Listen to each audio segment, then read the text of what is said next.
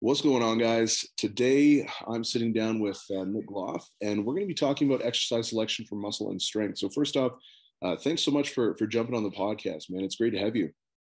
Thanks, man. Pleasure to be here. Can you just give a little bit of an introduction for people who maybe aren't familiar with you and your background? Sure.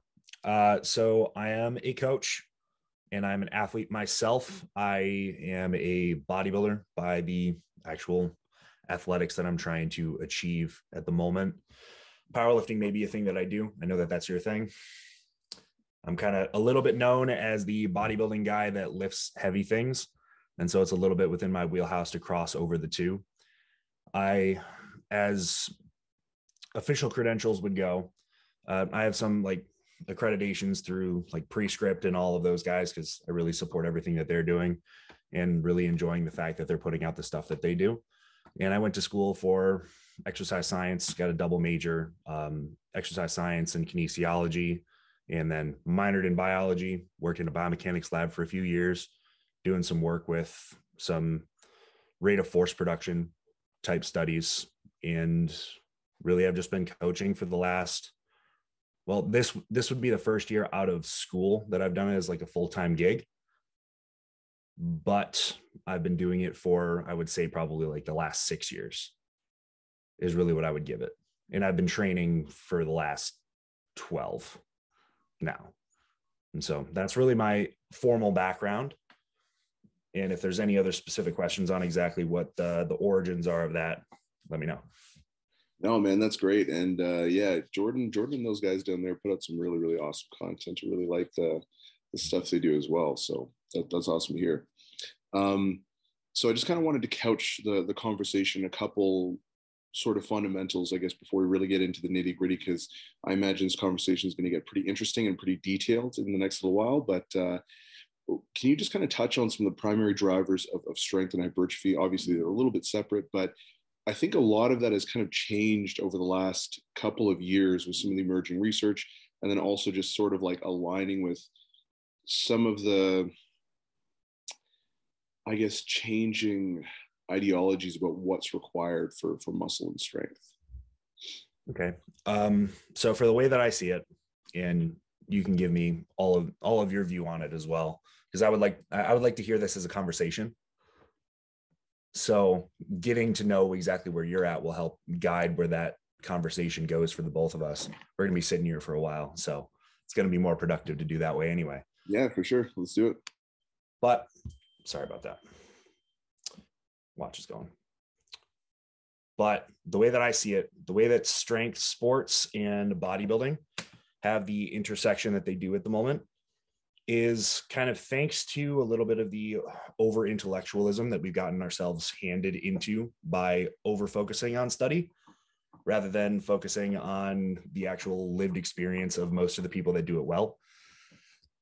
And so in recent years, which is much different from the way that it was really before the internet social media age came, as far as lifting is concerned, we went mostly off of what we could prove, but a lot of what we could prove was based off of what we could see generated directly in front of us with specific case studies that added up person after person after person year after year after year and then created a whole generation of people that you could learn a general idea of what the principles that brought them to the end point that they got to how it was that they did that. Now we've kind of like muddied the waters a little bit with exactly how we get to these endpoints that we feel are the almost like the already proven de facto reasons why everything works and how we go about trying to move forward and bring everybody to the same place through those i think we've come into a little bit of an issue with kind of not learning exactly where we can weight all of the influences of the information that we get appropriately. And now some of the things that we would look at as determining mechanisms of how we get to those places get convoluted very easily. So i think the easiest thing to do when having a conversation over what are the principles that actually bring people to a place that they're stronger in their larger and they're more proficient at movement than they were before. Is just going based off of okay what are the things that actually generally give us more strength? What are the things that give us better capacity to work through uh, through the movements that we actually do that pre like create the result that we're looking to do? How is it that we generate the accrual of muscle tissue which is all going to be based off of work what work can you do how well can you do it how do you get better at doing more of it or when you're doing more of it is that going to be a measure of how much volume of work is done or how much you could do within that work how much force is getting produced within that distance now, those are as simple as you could make it. And then you could try and delineate it further into all the ways that you go about those and stack them into a program. But I think that is the major thing that needs to get said first. That's really the basis of everything. And if we don't start there, then everything else gets way too out into the weeds and it doesn't have anywhere to start from. Yeah, no, that definitely makes a lot of sense. It was a couple of years ago, I think, where it really started I think, to hit me where, where I was looking at all these people online. And I mean, I was a participant in this as well, where it's as well, where, where, you know, I have my perspective and we kind of have conversations and stuff. This is more on Facebook. Like I've deleted my Facebook a long time ago because I was like, it's way too negative. Um, yeah. yeah.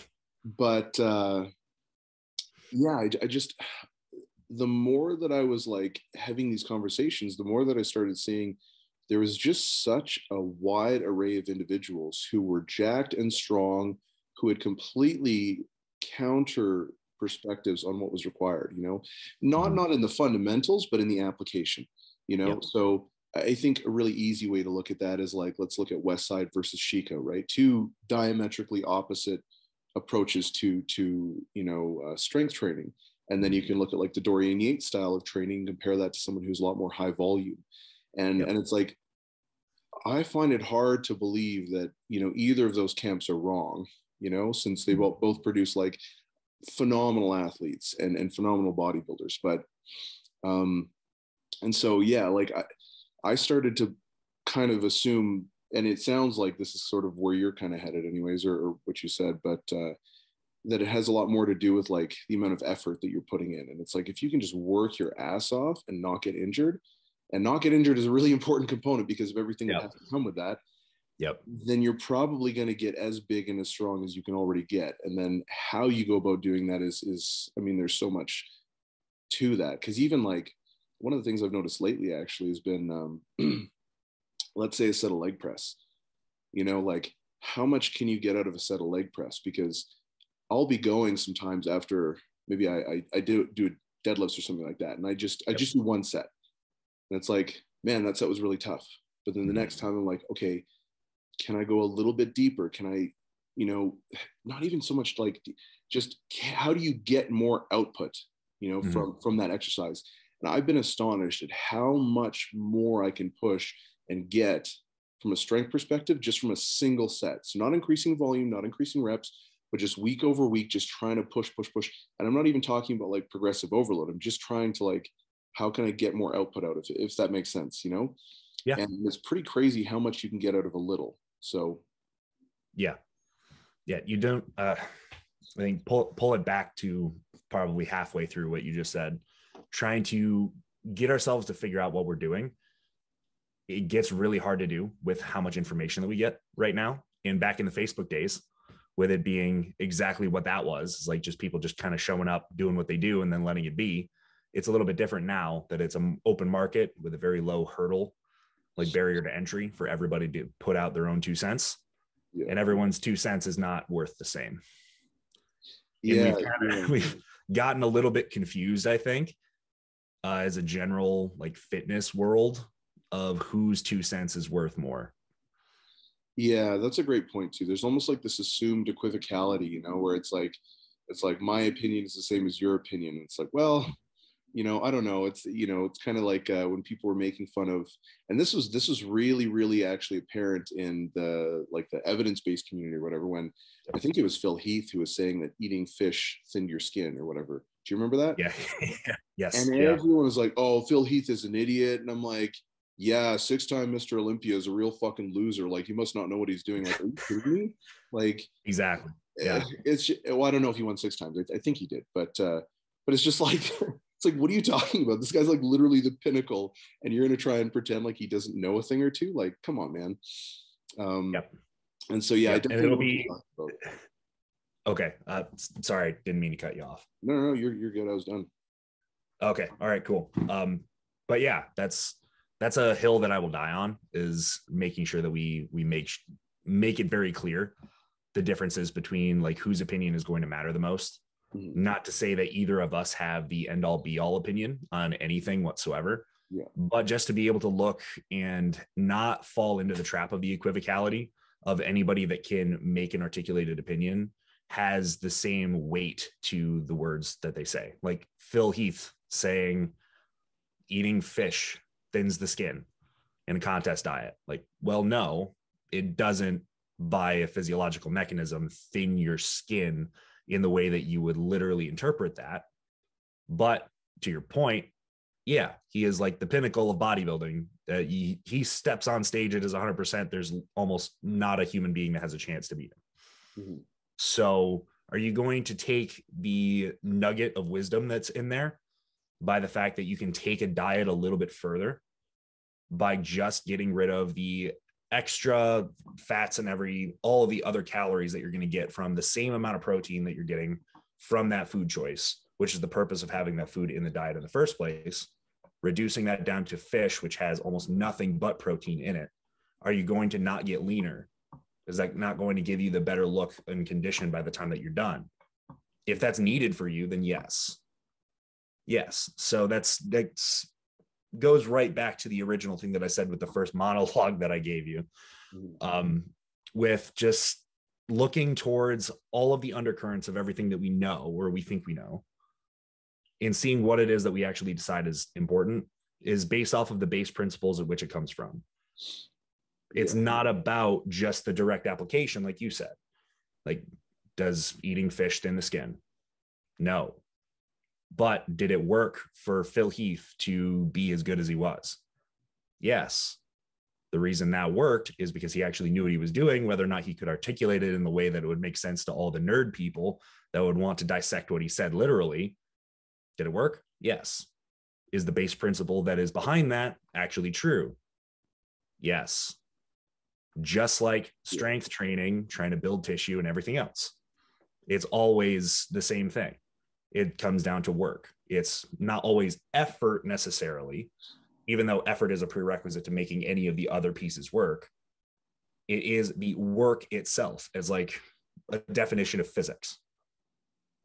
That mm-hmm. work is what is going to bring you to the end point. How you put together the rest of the equation that builds into that work, or like the equation of output itself, how you build all of the pieces into what is output is the way that you get to the endpoint.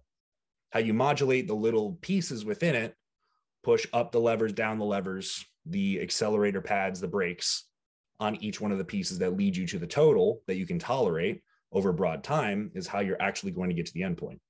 That base principle is there no matter how detailed you want to be, how many times that you want to dissect it and pull it apart. All those things were present when we didn't know how to articulate any of them 40 years ago but the people were still doing it. And so we're kind of at a crossroads now that I tend to I tend to bring up eh, almost every opportunity I have the chance to. And here's an opportunity to say it. Is just that we need to keep all for everybody that wants to actually search out information it's not just trying to go out and search for more information to add more useless detail to the things that we already understand the only useful information is information that actually helps you to understand what the base is well enough that you can apply it to the ends that we're going for in the first place. If having more information kneecaps you in any way, it's not useful information. And so we get a lot of it. Yeah, it's it's almost like um I had a conversation actually that kind of like is is an exact example of, of what you're talking about where you know Mike uh, Mike Israetel, super smart dude, jacked guy. Like, you know, if you want to listen to someone, it's like, okay, he's super fucking smart, super fucking jacked. So I, I think he's a pretty decent resource. You know what I mean? Yep. And he talks about MRV, but then you get people who kind of, I guess, will bastardize that. And they'll be like, oh, you know, I, I don't want to push it too much harder because I'm kind of reaching my MRV. And I'm like, dude, you're six foot two and like 190 pounds. Like you're, you're nowhere near your capacity. Like, what are you talking about? You know and they'll keep pulling it back and i'm like now you're using it as a justification to uh, a justification for for poor work ethic and for you know not doing enough because you're like oh i'm concerned about this whereas like if you didn't even understand that concept or know about it you'd be like well i feel good. Okay i'm just going to keep yeah. going you know? Yeah. Um and so i guess we'll, I'll, we'll kind of digress a little bit but that yeah, yeah. I, I really like a lot of the stuff that uh you present and how it's kind of structured in this sort of like here's the philosophy of, of training which is one of the reasons why i wanted you on here because it was uh, a really interesting chat that you had with Paul on on his podcast actually. Um, and so one of the things that I wanted to touch on, I guess, was like specificity for you know, I guess we'll just kind of blend hypertrophy and strength together a little bit. So let's just say like kind of like a hybrid type training or whatever. Um, yep. kind of parse out the details, but like specificity when it comes to that, because there's there's certain differences al- along that spectrum when you're looking at like, are we trying to train muscle function? Are we trying to train muscle action? Do we mm-hmm. have some sort of like motor skill deficit?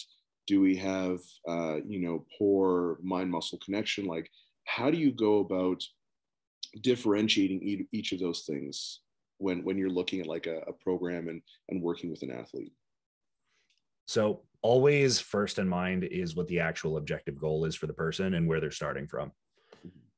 So that kind of bends the definitions of what we need to be looking for for everybody from that point. Because each one of the definitions being as they are the action of anything that we're trying to do is either going to be through the exercise that it is or the movement that it is or the specific action of a muscle that we're trying to work. That's going to change whether or not we're looking at it through either of those two lenses.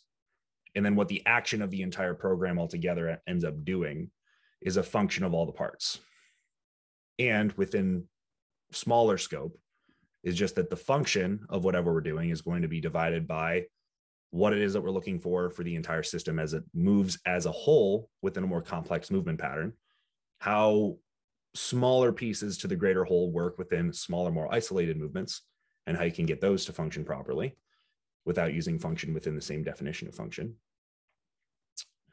And then utilizing what you can as tools to hide from the person that you're trying to get to work what you're trying to do to get them to gain better function and better control over systems they don't have an innate ability to control themselves, which is how we delineate what spot on a spectrum we actually need to start somebody with the goal of trying to gain strength or hypertrophy and what tools we end up using on them to get them to the end goal that they're trying to get to while knowing exactly where they start knowing where they start if they're if i'm starting with you you're pretty proficient at pretty much everything that you're doing.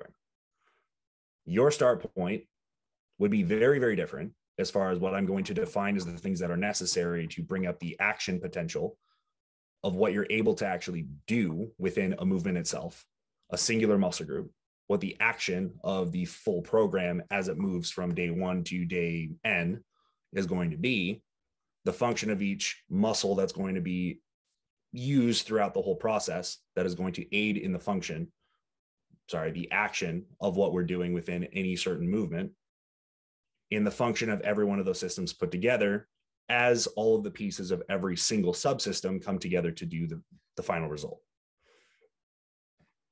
All of the pieces pulling apart into smaller ones, adding together into the bigger picture, starting with a person that has to be really regressed is really where this is going from. Everybody starts somewhere and somewhere on that spectrum is where you have to plant yourself to figure out where the start and end points will be for what exercises you use and how specific your question on specificity how specific you need to be with what we're trying to achieve with that person in the moment. Giving somebody that cannot squat a full barbell squat is a bad idea is the first go to try and bring up their action potential within their quads. The ability for them to exert their action of bringing insertion to origin is not going to be great within that movement. You're not going to come even close to the maximum output that they could do. Right? Bad place to start. They're not going to have any control over all the smaller subsystems that allow them to do that action, which is the primary thing that is going to be bringing them through the movement. They don't have the ability to support that action working to its greatest potential already. Bad place to start. they're not going to, as a result of that, be able to produce any sort of amount of force, any amount of total loading, any amount of total output, quote unquote, that is going to bring them strength or hypertrophy to the greatest extent that they could. So, bringing it to operational terms, your question on specificity is just exactly who it is that we're looking at and what it is that we're trying to do. It's not really as much as a singular answer for any any human being that steps in front of you even though we work with the same component parts. It's all about where they land on a regression progression scheme for any of the things that we have as a primary goal. Right? Yeah and i think there's a really important delineation too because oftentimes like you know you'll hear exercises um, like oh i really like the front squat for doing this. I really like this exercise for doing that. And i think there's a lot of validity to that. Like i do that. I'm sure you probably do that. Yep. uh, but then you know that has to be predicated exactly like you're saying on the assumption that they actually can execute that correctly. Yep. Yep. Um, because the idea that like a, a front squat is going to or let's say an ssb squat is going to help correct that like chest fall pattern in in the uh, in the squat mm-hmm. like well it will if they do it right, but it'll exacerbate their bad habits if they do it wrong. Yes. You know? So so I, I, think that's a really, really important distinction that you made because there are exercises that are kind of staples um, wherever you go online. But again, the, the one thing that no one really talks about is like these are great exercises to fix this if you do it right. you know, and yeah. if you have the the motor control to actually execute this, if you're stable, if you're, you know, if you have the the, the proprioceptive awareness and all that stuff. Um, yep. So I really like how you kind of framed that. So when you are looking at the difference between like let's say well actually i guess before we get into that um, can you just kind of touch on because you alluded it to there for a second can you touch on the difference between like an internally stabilized versus externally stabilized uh, movement and then how you like what the benefits are for each how you might progress them how you might transition into something let's say someone can't squat very effectively but eventually you do want them squatting because it's going to be a fairly effective uh, method for them to build strength and muscle. How mm-hmm. might you go at that just in some hypothetical situation, let's say? Sure. So, in a hypothetical situation that I have Jimmy that can't squat for anything, doesn't mean that he has a, a specific anatomical makeup that makes it impossible for him to squat, which is another thing that I, I need to make sure I bring up. Um, and just to say that to function over a bell curve, like most human human things do as a population, most people don't fall into the place where you literally cannot squat or bench or deadlift or literally any other movement add in blank here. So just because this is a a public thing like this is going to be a forum of people hearing i need to say that so anybody that is listening that may not be that may think that they have a specific anatomical limitation that they can't do something you're very likely wrong.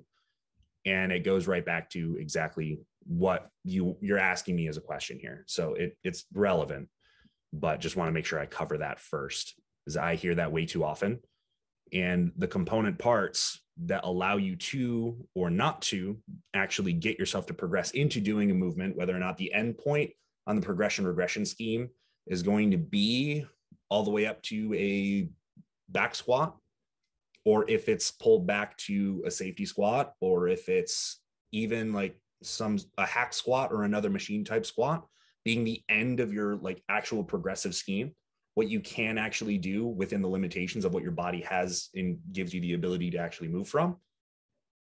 Very very very few people within like a normal healthy like normal age range, we'll say that, normal injury profile, normal everything else aside from just their anatomy being in a certain way that doesn't allow them to do anything. That is a very specific limitation that a super, super, super tiny percent of people actually experience. And so anybody that is sitting here that is going to listen to listen to this and hear that, it's likely not you. So stop thinking that way already. And then just allow yourself to follow in the conversation that happens here so that you can think about ways that you can actually bring yourself on the regression to progression scheme to bring yourself into from more externalized patterns as what you're going to use as your bread and butter into internal uh, stabilized patterns that will allow you to maintain your ability to get proper output on externalized patterns as well as bringing up your overall movement capacity everywhere else So, major differences between what I see in externalized movements versus internalized stability movements. First of all, is subcomponent parts of what their stability within those patterns are and how they get to there. For you to have any stability in a pattern already, you need to be mobile enough to be able to get there. That's number one. If you don't have the mobility to get there, you're not going to be stable enough to do them. Your example of being on an SSB and then using that as like a corrective measure for somebody that has a chest fall on a squat pattern because they don't have their back up against the pad like on a hack squat they'll just allow them to sit there and just move their legs. You put them on an ssb they already have the chest fall. It the thing itself already doubles down on the dysfunction so far that it's going to push you there if you don't have any control over what happens as the initial stem of the problem that brought that to be. If there's a cueing issue, sure, maybe using something like that can help. Maybe that is a progressive method. And if you go through all the other steps towards it and you start to weed out the stemming issue of what it is that causes the chest fall, maybe by the time you get to the SSB in a progression, you may be able to get rid of that progressively as you move through doing it over periods of weeks and doing the learning necessary to, to fight against that double down dysfunction you may be able to do that and replicate that on a further progression from there being a barbell squat of any type that is going to leverage you properly right? So starting from on the spectrum of somebody that can't do that and i'll use that specific example somebody that has a chest fall on a squat pattern. They just they tuck forward they get good morning a little bit they don't have full control over what's happening. Like as soon as they go into the bottom of the squat they don't have the awareness of being able to just get knee drive to start. They rely on having the hips shoot back, having to leverage themselves into their hip, start themselves with just pure hip extension, and then allow themselves to get up with just passive knee extension as they're trying to get their hips up. That giving them the chest fall, them having a little bit of spinal flexion if it's really that bad and the loading is heavy enough, not having the appropriate tightness through all of the posterior chain above the hip to be able to keep them in line from everything from the straight line between their shoulders where the bar is all the way down to their hip. No anterior pressure from a brace that is able to be stable within that that path and pattern that the hips are actually being stable enough to hold. You end up dropping it out of the bottom the rib cage can't stay in the position because the spine can't because all the musculature surrounding it from the base at the hip, which is going to be the axis of movement for that person, for that movement, isn't stable enough to hold it. Rib cage has to fall as a result because it's between that and the bar. All those things are present. That is just a long list of all the issues that happen from one stem. Just one. And now, if we use something like an SSB as something to try and help fight that, that's obviously a losing strategy, like you said. You can't do that by putting in something that makes all of those things worse to fight a dysfunction that's already there for a, a reason that was not related directly to the SSB being implemented, which is where starting somebody on a regressed pattern that doesn't require them to piece together all of the subcomponent systems in a way that allows them to work in concert enough that they can go through a pattern with proficiency you use externalized patterns that somewhat mimic the same overall movement type. So for a squat, it would be knee extension, hip extension, would be the actions we're looking at, the joint actions that would be requiring all of those other systems to be doing somewhat resembling the same job as what you would do on a squat, right? You put somebody on further regress patterns from an internal only stability being the end point of whatever barbell type squat or whatever free implement you have to work with and putting them onto something that's a little bit similar to that but isn't internally st- uh, stabilized alone there's actually a first uh, this is an addition that i would put in um, more recently because i've been a little bit more introduced to it is more of a pendulum type squat that has almost all of the pieces free except for what attaches to you at your shoulders, like a Rogers Pro squat, which is something that I've just recently been able to use. Something like that would be something pretty close as a regress pattern away from like an SSB or a back squat, front squat, any of those that bridges the gap between that as a machine that stabilizes the path for you, but requires you to find it yourself and allows you to actually get the freedom that in a Smith to find where you need to be so that you can squat proficiently and not get good morning again or have the same issues happen. You wouldn't start there for somebody that has no ability to do that already on a fully internalized uh, stable pattern. You would start them further and further back. And I'm using it as a backwards example so that you can kind of figure for not really for you, but for everybody else that would be listening, that if you're presenting with any issues that start from a deep stem that you can't just fix with a change of a cue, you backtrack away from the thing that you know you definitely can't do. Backtrack through regressions towards the thing that is going to be likely to be your endpoint where you're proficient. If you don't have the ability to choose a path for your body to move, because you have a stemming issue that doesn't allow you to do anything with proficiency in an uh, only internal stabilized environment, you continue to make steps backwards to remove subsystems that allow that internal stability to function so that you work with such a small base of them and they're so regressed in their need in their contribution that it's much easier to manage as far as you can go back is going all the way to like a leg extension if you really wanted to take it that far. If you don't have the ability to do anything between a leg extension to a squat, you start at a leg extension. You need to find some sort of stable pattern. Stable pattern being something that you can lock yourself into, create internal stability within the confines of what external aid you get. Leg extension would be before something like a leg press. Leg press would follow into a hack squat or an altered hack or a pendulum. Then a more free squat like a Rogers Pro squat or something like that. And then following into maybe even a Hatfield squat that you would put in between the SSB, and then following into whether that would be before or after a front would be dependent on what your your availability into like actual leveraging and how you hold things would be for that individual.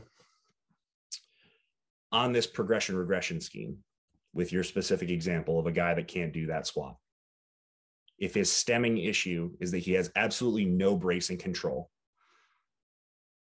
none at all he's going to have all those issues present. If you can't create any tightness on the bottom of a squat that's where the start start of the issue will be right? If you don't have the ability to generate that on a free pattern, you regress it all the way back to something that almost forces you to be able to do so as a specific stem. What would almost force you to do that? A leg press. You can start there because it's reduced out your need to control where your hips go in space. Your need to set your feet into a stance that allow that, that force you to go through significant rotations and counter rotations through all of the joints and bones throughout the lower body relative to the upper as it moves through space. You don't need to set yourself in a position to do that. You can set in a linear path, which is much easier to tolerate. Your mobility doesn't allow that, your leg press makes it really easy to do. It removes your need to figure out timing as much because it happens as a natural result of you being compressed into a pad you figure out very easily, very quickly that you need to breathe yourself large into the bottom of a leg press because you feel like you're going to get squished. It's an instinct. Your ability to generate the tightness in that is very well aided by the fact that you have something on the back of you and below you and something to hold on to that allows you that. You don't have to as easily, well, it's not going to be as difficult for you to generate that there as it would be if you have to figure out exactly how you have to push an intent into a bar on any sort of real bar, SSB even, how you have to push your arms forward or backward, where that's going to sit, how you create lat tightness while not allowing yourself to pull forward or pull backward to any great degree, how you set your hips relative to that, where your stance actually has to sit for you to maintain a somewhat similar torso angle the whole time, how you get yourself to leverage throughout the whole thing, how your breath timing moves, all the little pieces that end up adding up into what the overall need for the end movement on the progression scheme is you can piece apart those little pieces, take them out as you're unable until you find exactly the pattern that actually works. And it's not really hard to do as long as you can kind of analyze on your own where the biggest pitfall is. And it leads you directly to the place that you need to be. It's a really good way to go through an index of what the needs are that you don't have. If you fail on a very specific movement, but you have the ability to do others, there's a specific reason why. And that specific reason is going to be the one bridge that you need to get to the next. That could be aided with a regress pattern you sit there for long enough to learn what that bridge is and you move yourself in quick easy way to start getting those things to work is by allowing yourself the ability to get output large volumes large amount of loading a lot of exposure time within those regress patterns that give you that bridge. But aiding yourself in building that bridge by building slowly the foundation underneath it with exposures small graded exposures to the same stimulus as what you're going to be doing in that final progress pattern, or something even further along that has very little risk to you getting that exposure that allows you to learn how to bridge that gap effectively. If you don't have the ability to do an SSB, but you can leg press effectively, you can also get yourself to somewhat do a hack squat well or a pendulum ish type squat that is still pretty stabilized, you have those capacities already. Maybe you take it to an SSB for small bouts of exposure for quote unquote technique work that is going to be so lesser loaded that you don't actually have to take yourself anywhere close to a failure point. It's not going to add very much to your output totals of what is going to damage your ability to progress on anything else but it'll start giving you those teaching moments that bring you there. And those will be prioritized as something that you do when you're fresh. And that will help you to cue into everything that you need to do to follow in that and progress all the way up to making it an output movement. I'll end my monologue there. Yeah. No, I, I think that was great actually. And it, it's funny because today I actually posted um, a squat video. And this is the first time I've done a low bar squat or low bar squat variations, a buffalo bar squat in several months because I'm currently working on some bracing pattern issues um, in my squat. And I have been doing like tempo squats, box squats with some specialty bars, things like that. And the amount of weight that I'm using was less than I would normally do on a front squat, but holy hell was it ever hard. Like I just leave feeling destroyed because it was exacerbating those issues. Now it was to a point where I could still improve, but it was really challenging those weak points. And so I think one of the things that people, you know, tend to associate when they hear regression, they, they tend to associate that word with, oh, it's not as effective. And it's like, no, no, no, no, no. This is your maximal capacity at the moment. Mm-hmm so that's it's it's almost like looking at you know a 700 pound squatter versus a 300 pound squatter and they're like well i want to squat 700 pounds so i should just load that on the bar and it's like cool well it's been nice knowing you you know right and and there's not a whole lot of respect in terms of like how that guy got there. Mm-hmm. and you know it's like what is your max capacity right now and that's kind of where we need to start flirting and exploring a little bit in order to kind of progress and so for me that ended up being you know, doing those tempo box squats, doing the SSB squats, doing things like that that forced me to brace. You know, when you've got a six second eccentric and a two second pause at the bottom, your brace has to be so freaking tight. And I realized that actually it was funny because I was losing my breath halfway down because I was like, oh my God, like I haven't been bracing. I've just mm-hmm. been breathing, you know? And and there's a big, big difference between those two. And um, yeah, it was it was it was really interesting to kind of see that and see how those regressions made my squat feel when I did yesterday. So even though I did it or Saturday or whatever, I did it Saturday, and it felt different. It didn't feel very stable. It, I mean, I haven't done it in a while, so it's fine, but it moved really well. And I was like, oh shit, okay, that's cool. I probably could have done that for like 10 or something like that, you know, which was nice.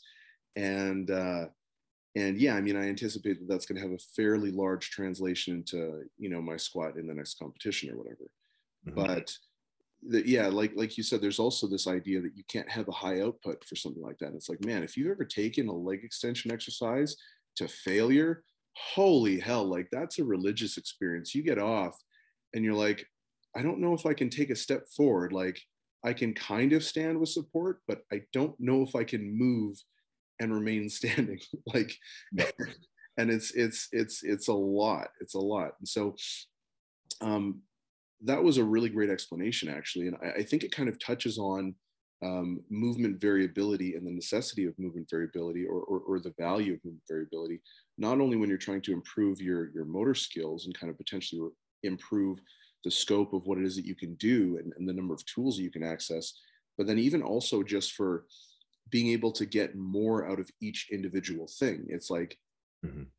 you know, if you're doing a Hatfield squat, are you just fucking around? If you're doing a Bulgarian split squat, are you just going in, pumping out the reps and jumping away? Or are you leaving that one set being like, oh my God, I think I lost my soul somewhere?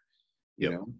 And, and that was kind of what I was talking about earlier but like getting the most out of the leg press. And that was something that for me, I I never really trained like that on my accessories until I met Paul and he he he cut my volume so much like i literally uh, the last couple of weeks have been doing one set of squats and one set of deadlifts not even together like one set of squats on my squat day and that's the only squat that i do and then mm-hmm. i'll do one set of leg press and maybe like one or two sets of bulgarian split squats and i have been getting stronger and stronger and stronger and i'm like holy shit like th- this is a real thing you know and it's just funny to see how little you can do but how hard you have to push and how much output you have to have for each individual set.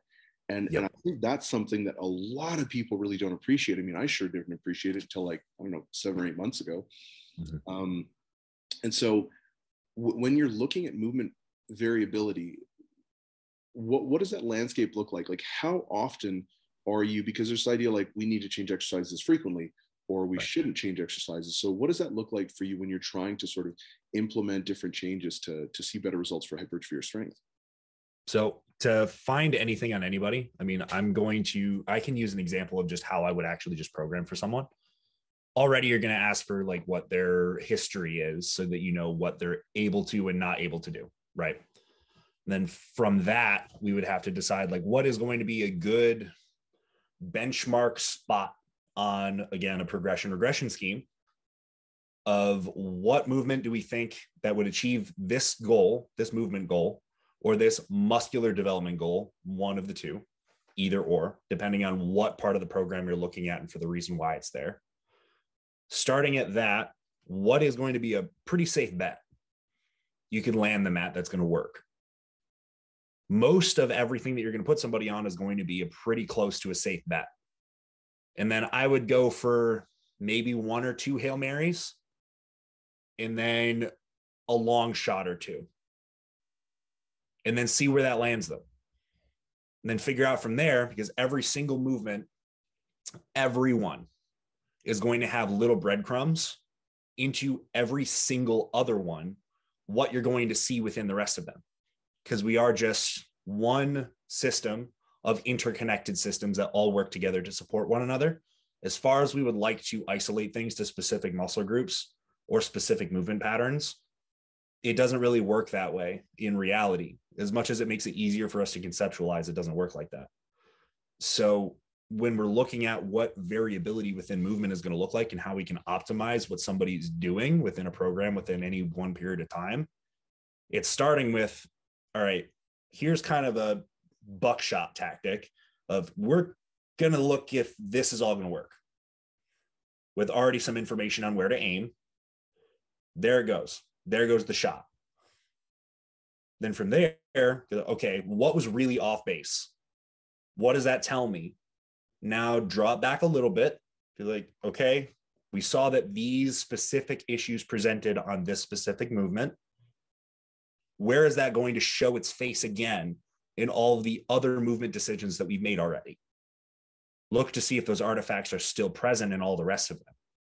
If they are, or if they're not, we'll tell you a story on just how deep one of those quote unquote dysfunctions would be and where that addressing of that issue has to come from. And then you regress on the pattern that gave the issue the biggest presentation, that gave you, you know, the big kneecap on that specific movement, but didn't give you the kneecap on the rest of them that required a similar prerequisite to do it. And then you lean into those and you progress those up the path and you regress the others. That would be the way that I would look at it primarily.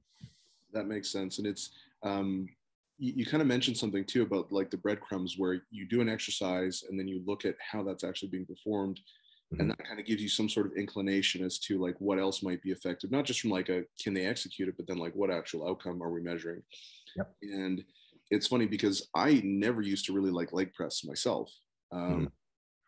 And I never really got anything out of it until I actually started learning how to brace a little bit more effectively. And then that allowed the leg press to actually have a much more much higher like dynamic correspondence to the squat because now I can actually take the force production I'm generating in the leg press and it actually can carry over because it's not being limited by some sort of like, you know, lumbo-pelvic instability. And that, that's my case. And so, yeah, I think I think that's a really really great explanation in terms of, you know, regression, progression, and then variability based on whatever sort of goals and or limitations an individual has.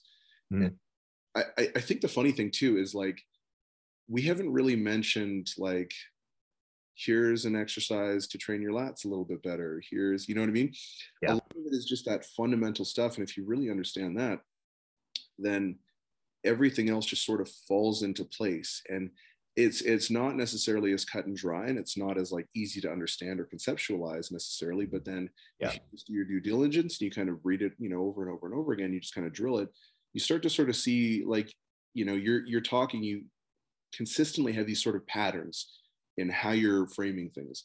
And I think that those types of patterns can be really, really helpful because again, it's those fundamentals. And so you kind of go back to, you know, should I do this? And it's like, well, what criteria do I need to check off? Does it yep. do this? Yes. Does it satisfy this? Yes. Does it satisfy this? Does it satisfy this? No. Okay, well, maybe I shouldn't toss it in there. Even yep. though green does it, maybe it's probably not going to be good for my situation.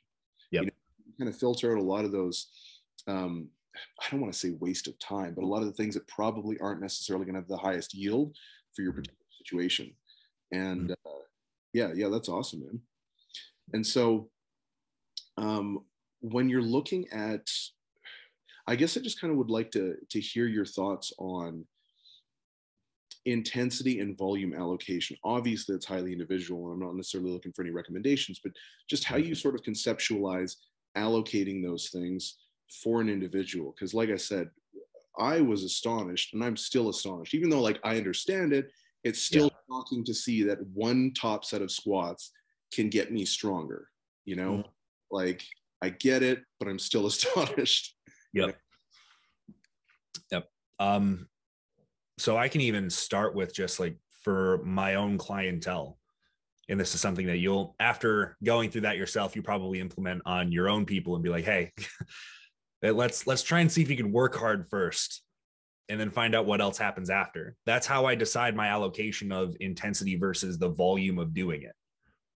So okay well most people end up coming to me and they have way too much work that's getting done over just how many times they're doing it and not enough work within one defined space of time or one defined space of that repetition or set volume that is getting done for it to actually equate to the real result of output we're looking for. Work and output being a double overlay. Work is the first thing that you need to look at as being something as a prerequisite to having any sort of result happen whatsoever. But with your example, you were doing more work prior before you dropped all the volume out, right? If you were to do it by math. Right, yeah more was getting done by work as a physics equation but that's not everything. That's a start point that's required that there's a certain prerequisite of work that we pass by a threshold to get the result we're looking for in the end. Strength and hypertrophy to happen. And then the overlay on top of it is the actual output that is generated throughout that work which is going to be different. You could have a higher work total by the physics definition and not have a higher output total as somebody that had lesser work done. Exactly you, which is most people. Most people don't know how to actually put effort in to the degree that it's required for the actual amount of work by the physics definition again to do anything for them. because they're not even close to what the overall output potential of what any single movement of their of their body is. One rep is where I start that scale. Instead of looking at it as because it's really easy for us to quantify things by like sets. Sets is like the the thing that we all look at as what really matters is like the additions of volume by sets. Mm-hmm. Repetitions, we kind of like leave that to be, you know, it kind of works into energy systems and all of the other little nuances with how we decide that, but we don't use the amount of reps done as the metric we're looking at for like how much work we get done over time. We look at sets primarily as what we look at to track what we're doing. I wouldn't really think that way because of all of those little pieces that add up to a full set of anything, a full session of anything, a full month of time putting in the work on a specific pattern of anything. Started at one rep because just like you were explaining like this, this whole way through, even with uh, the leg press example or literally any other movement, you weren't getting everything out of it. Every singular rep that you were doing prior to having some of these like little learning moments and little increases in just trying to realize like what can I do better on this to make make me get more from this without having to make any other like on paper changes to what was going on. You're not adding reps, you're not adding sets, you're not necessarily adding load. You're just figuring out, okay, how do I make this that much better that I get more from this right now without any other things happening? Mm-hmm. That is something that needs to be started at from one rep at a time the proficiency that you get out of getting one rep done perfectly and accurately is going to be so much more than you doing 50 of them with inaccuracy and doing them without all the effort that's necessary to get what you needed out of it. And so starting at one rep is the base of volume for me.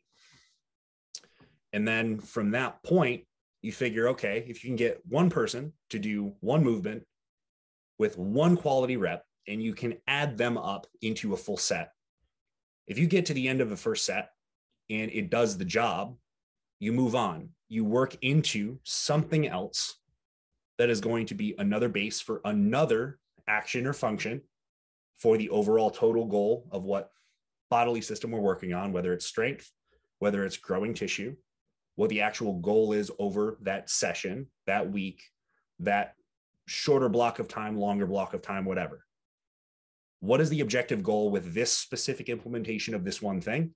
If you've matched the need for that with one concerted effort and it's done, you don't be redundant with that now and just try to repeat it with something else that's slightly different.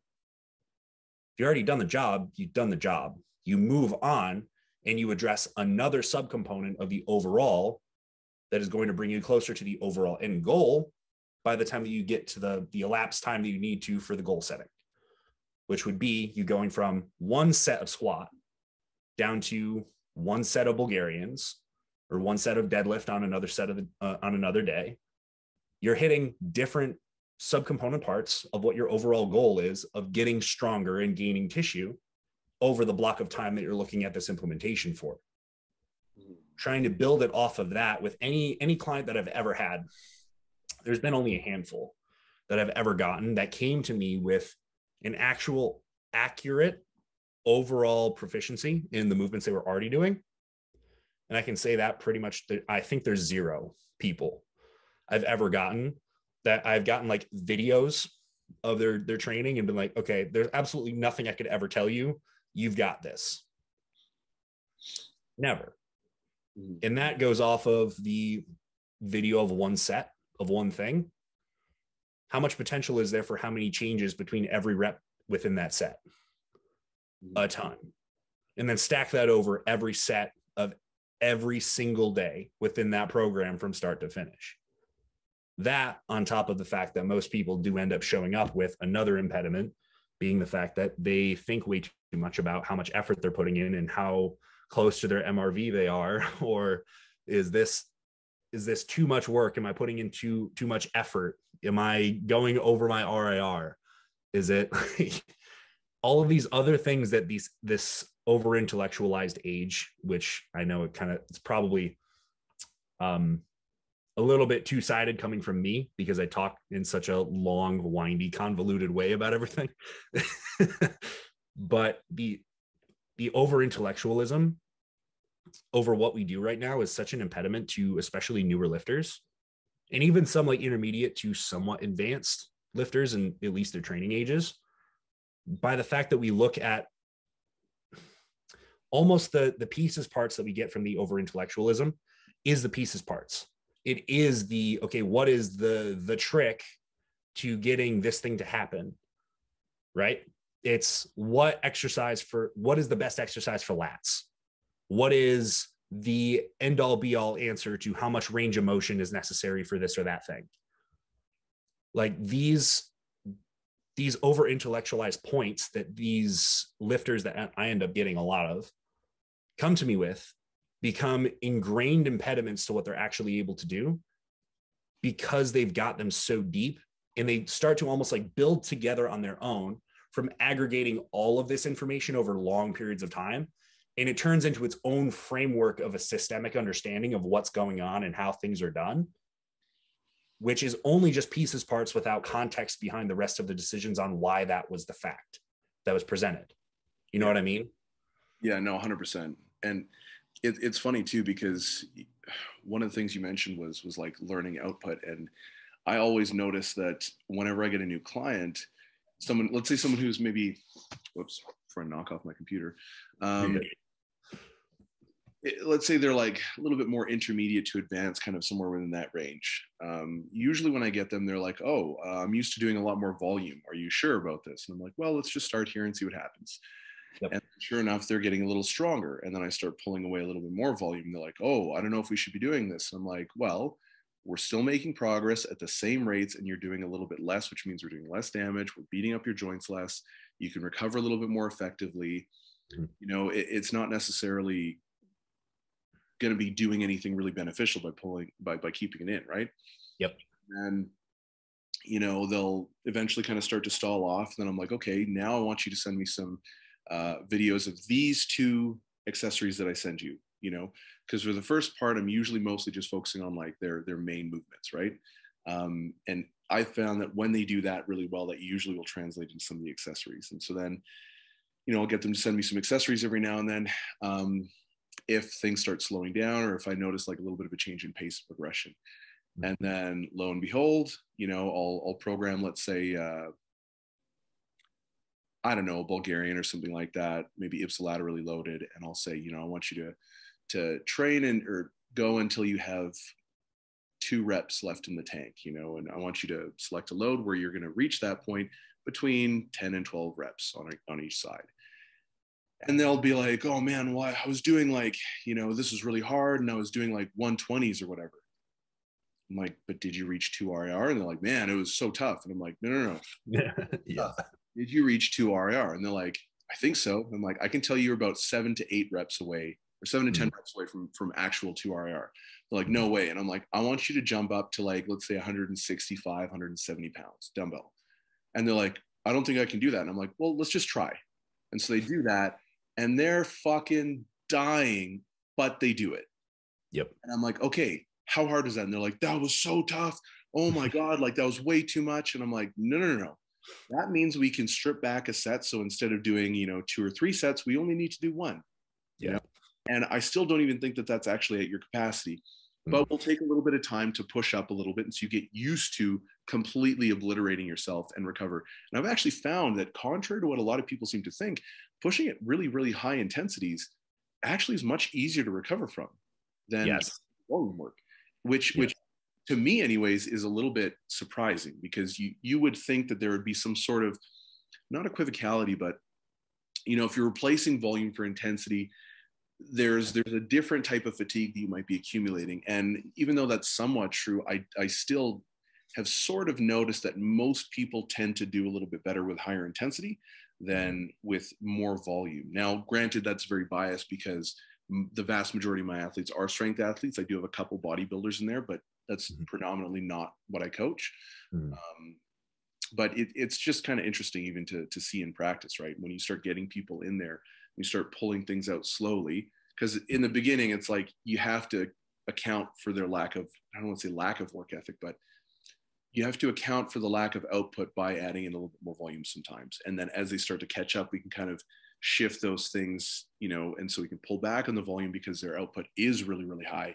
Like you said, it's matching the amount of workload that they're actually pushing or the amount of work that they're actually doing from a reps and set standpoint. Um, and so, yeah, it's it's just kind of interesting to see that how that happens and how much you can get out of a out of a freaking accessory exercise, even as a strength. Wild. Yeah, yeah, it's the little missing pieces, and that that's actually like I when I kind of get yeah, I get like weird about it sometimes when people ask me like what I do or like where I sit within like the bodybuilding powerlifting type world. Like I'm kind of like a little bit awkward with my introductions always because I'm always terrible at it. Um like just like most of us we hate talking about ourselves but besides that point is just I kind of fell into where I am and what I do with people based off of my own experiences and what I've seen in so many other people across decades now. I mean, I am not that old. Yeah. I'm actually I'm 23. But over 23? Yeah. I didn't know that. I'm 33. Holy smokes. Yeah. yeah. So but with all of the information that we have access to there's a lot of time and a lot of people a lot of experiences a lot of data that we can put together to get an idea of what's really happening. Be like, okay, well, we can pull together all of these little bits and pieces from powerlifting world, strongman strength world, and the bodybuilding world. Be like, okay, maybe the the far ends of both approaches are going to be so so crazily different from one another that it just doesn't make sense to the point that they actually end up at kind of similar places by the end point if they wanted to cross over and meet somewhere in the middle given a little bit of the washout period for them to actually reach the same middle point as they have to learn a little bit from one another to get there. And maybe their own limitations will like keep them from fully crossing into one another's uh, wheelhouse or not. You can kind of land at a similar position. The strongest people in the world are usually pretty jacked. Yeah. And then the most jacked people in the world are usually pretty strong. They just may not always express what they do in that way and it's the same on both sides. So funny actually, because I remember Kai Greene one time saying like, how much weight you lift doesn't matter, you know. And then like right after he goes and does a, a set of 10 with 500 pounds for squat. And I'm like, well, yeah. does matter a little bit, you know? Yeah. Yep. Yep. And then does like a drop set incline bench press with like 405. It's like, yeah. okay, all right. so like, yeah, that, that's exactly to the point though. Like when in when I'm in a position to try and like speak on both, I try to not make specific delineations between the two because I don't think that there should be one. In application, for sure, there's going to be very specific things that you do for one and not the other. Mm-hmm. A hundred percent true. But there's way too much of like an over categorization and like we box things in too much when we sit ourselves into the camps of ex- expertise on bodybuilding and powerlifting and strength and all that that makes it really hard for the conversation to like actually populate into one another for us to understand that okay as a bodybuilder or like pretty far on the the spectrum into the bodybuilding specific world you're going to need a lot of the nuggets of wisdom that these people pretty far into the powerlifting and strength world have. Mm-hmm. Is what is it that powerlifters do? And this is me speaking to my bodybuilding people of which there's probably going to be very few that are listening to this from your own your own following because they're probably not about that as much. But people within the bodybuilding world what do they do is they do a lot of things for a lot of reps. A lot of work gets done. They do it for the purpose of trying to build tissue. Powerlifting people do a lot of things a lot less things. Higher amplitude of overall work in smaller bouts but they do it consistently long periods of time and get higher and higher amplitudes of stimulus from those things over time going from a bench press that's 200 pounds to whoever knows where that goes right having that be what the power lifter does are they going to be able to bench squat deadlift really shittily for their entire career and actually progress? No. No, they have to be really good at owning all of the prerequisites that go into being able to do those movements extremely well and increasing their ability to do them over long periods of time. Bodybuilders kind of like put themselves into a bit of a realm where everything's kind of nebulous because we know that hypertrophy is such a general adaptation that it's kind of forgiving with how much you specify into doing it. You can kind of throw like a hodgepodge of like a lot of things that cross a, a threshold of stimulus and, and still get there. You're still going to get that to happen. Whether it's all that you could get or not is a different question, but you're still going to get it. And to that point, you can't necessarily say when looking at a specific example, well, if you did it this way, you probably would have got more by the end of whenever somebody did it because how are you going to prove that? You don't have two of the same person within the same timeline of their life doing the exact same everything with one variable changed. Like we don't have that data available so you can't say that with any like definitive proof of anything. But those bodybuilders live in this world that because it's so nebulous with what we we have to nail down as what the best approach is or how good we are at any one thing because we're not tied to doing squat bench deadlift like a power lifter is. If you suck at any movement for whatever reason it is you're just like oh i'll just do this other 30 other examples of pretty much a similar thing that'll get me the muscular goal that doesn't have any of the other requirements that doing the full movement would be. Which to a point that's going off of like the progression regression spectrum which makes sense. But it's not as calculated as going in progression regression. It's just going, uh, I like this because I could do this. I don't like the rest of these because I can't do them. Not knowing exactly why. Yeah. Powerlifters in their world have to figure out why. And they do. And then they build their proficiency within the movements and gain those little nuggets of wisdom over time to be able to do those same things really, really, really well and do them better over time. Bodybuilders don't do that. What would make bodybuilders better if they did that? Simple. Like having the big delineations in what we go about, like for the actual application, makes some sense because the endpoints are different. But in the same central thrust of all of it, it's all supposed to be how are we getting better at this specific thing? And what is the best way to the end result it gets really windy and crazy on the bodybuilding world. As general principles that get you there, though. I mean, I can definitely see how you could utilize movement variability to sort of subvert skill acquisition in a more dynamic sense. So for those bigger compound movements like an RDL or something like that, that I mean, as much as people want to say like volume, volume, volume, like when you look at a power lifter and you look at a bodybuilder and you look at like both of their makeups it's like the bodybuilder's bigger legs bigger arms bigger chest bigger everything but mm-hmm. you look at a powerlifter's back and it looks like a fucking mountain like any big yep.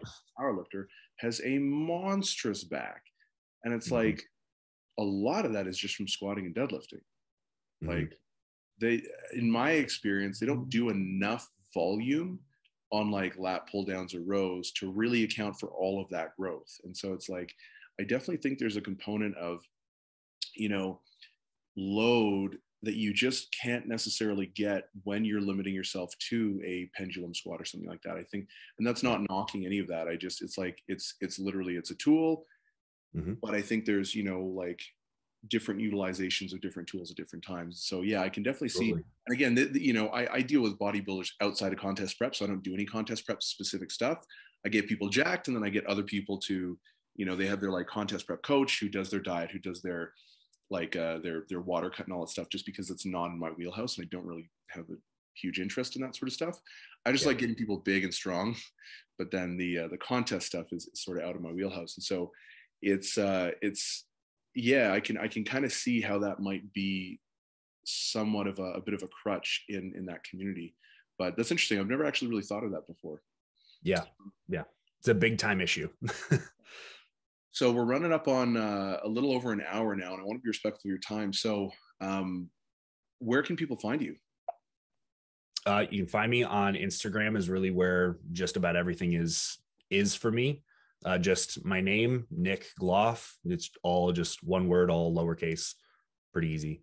So I've got everything that you need to find of me there. And then obviously with little appearances like doing things like this, you can find through guys like you. So that's just about that's everything.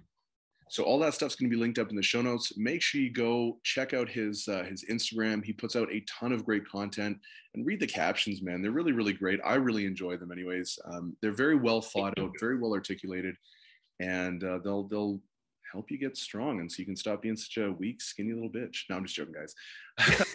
all right, Nick, thank you so much for jumping on, man. It was a really really awesome conversation. Well, thank you for having me.